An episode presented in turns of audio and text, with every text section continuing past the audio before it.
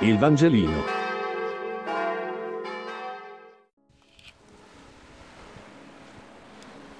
Lunedì 19 aprile. Giovanni 5, 19, 30. Lettura del Vangelo secondo Giovanni. In quel tempo, il Signore Gesù riprese a parlare e disse ai giudei, In verità, in verità io vi dico, il figlio da se stesso non può fare nulla se non ciò che vede fare dal Padre.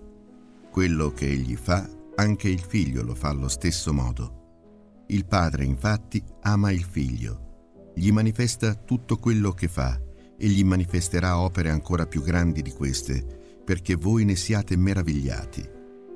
Come il Padre risuscita i morti e dà la vita, così anche il Figlio dà la vita a chi egli vuole. Il Padre infatti non giudica nessuno, ma ha dato ogni giudizio al figlio, perché tutti onorino il figlio come onorano il padre.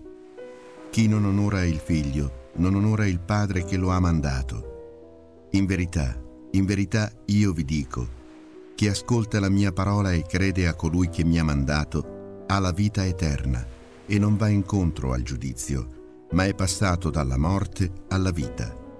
In verità, in verità io vi dico, viene l'ora ed è questa, in cui i morti udranno la voce del Figlio di Dio e quelli che l'avranno ascoltata vivranno.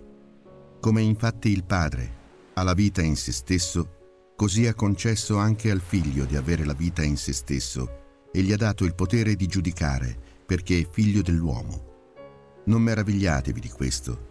Viene l'ora in cui tutti coloro che sono nei sepolcri udranno la sua voce e usciranno quanti fecero il bene per una risurrezione di vita e quanti fecero il male per una risurrezione di condanna. Da me io non posso fare nulla. Giudico secondo quello che ascolto e il mio giudizio è giusto, perché non cerco la mia volontà, ma la volontà di colui che mi ha mandato.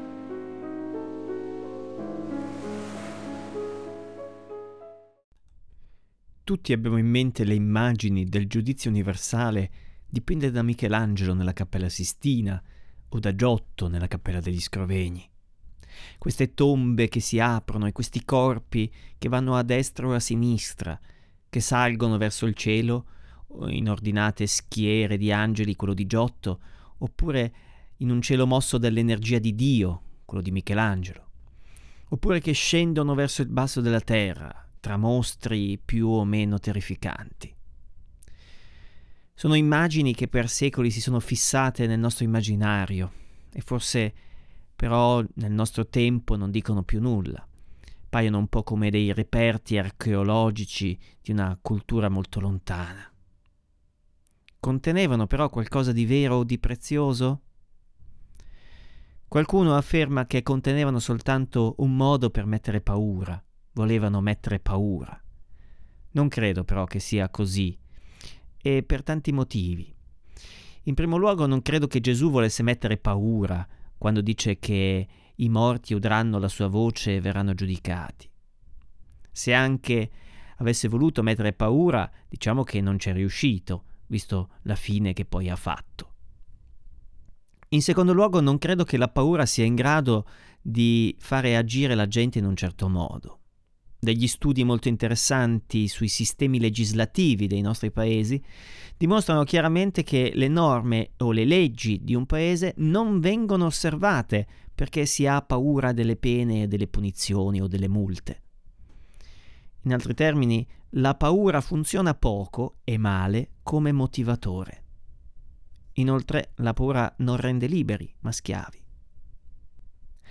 Allora questa idea che la vita venga giudicata e che il giudizio non sia nostro ma in mano a Gesù, beh, anzitutto mi viene da dire che meno male che è in mano a Gesù, che perdona anche i suoi guzzini sulla croce, perché se fosse in mano ai tribunali simili a quelli italiani staremmo freschi. Ma poi forse proprio da qui c'è qualcosa di buono. Il fatto è che non è possibile non giudicare la vita. I primi a dare un giudizio sulla vita, siamo noi stessi e molte volte in realtà siamo dei giudici severi contro noi stessi, affatto soddisfatti di quello che abbiamo fatto e incontrato. Siamo i primi a sentirci delle nullità. E anche i relativisti alla fine diranno Ah, che brutta cosa che ho fatto qui, che brutta vita, oppure che bella questa, questo incontro, questo fatto. Fa parte della nostra esistenza, non possiamo farne a meno. Pensare che non ci sia giudizio è pensare che magari quei poveretti morti senza nessuno e torturati fino all'ultimo giorno della loro vita in qualche lontano o vicino paese siano stati soltanto degli sfortunati e senza riscatto. Avrebbero vinto i loro aguzzini.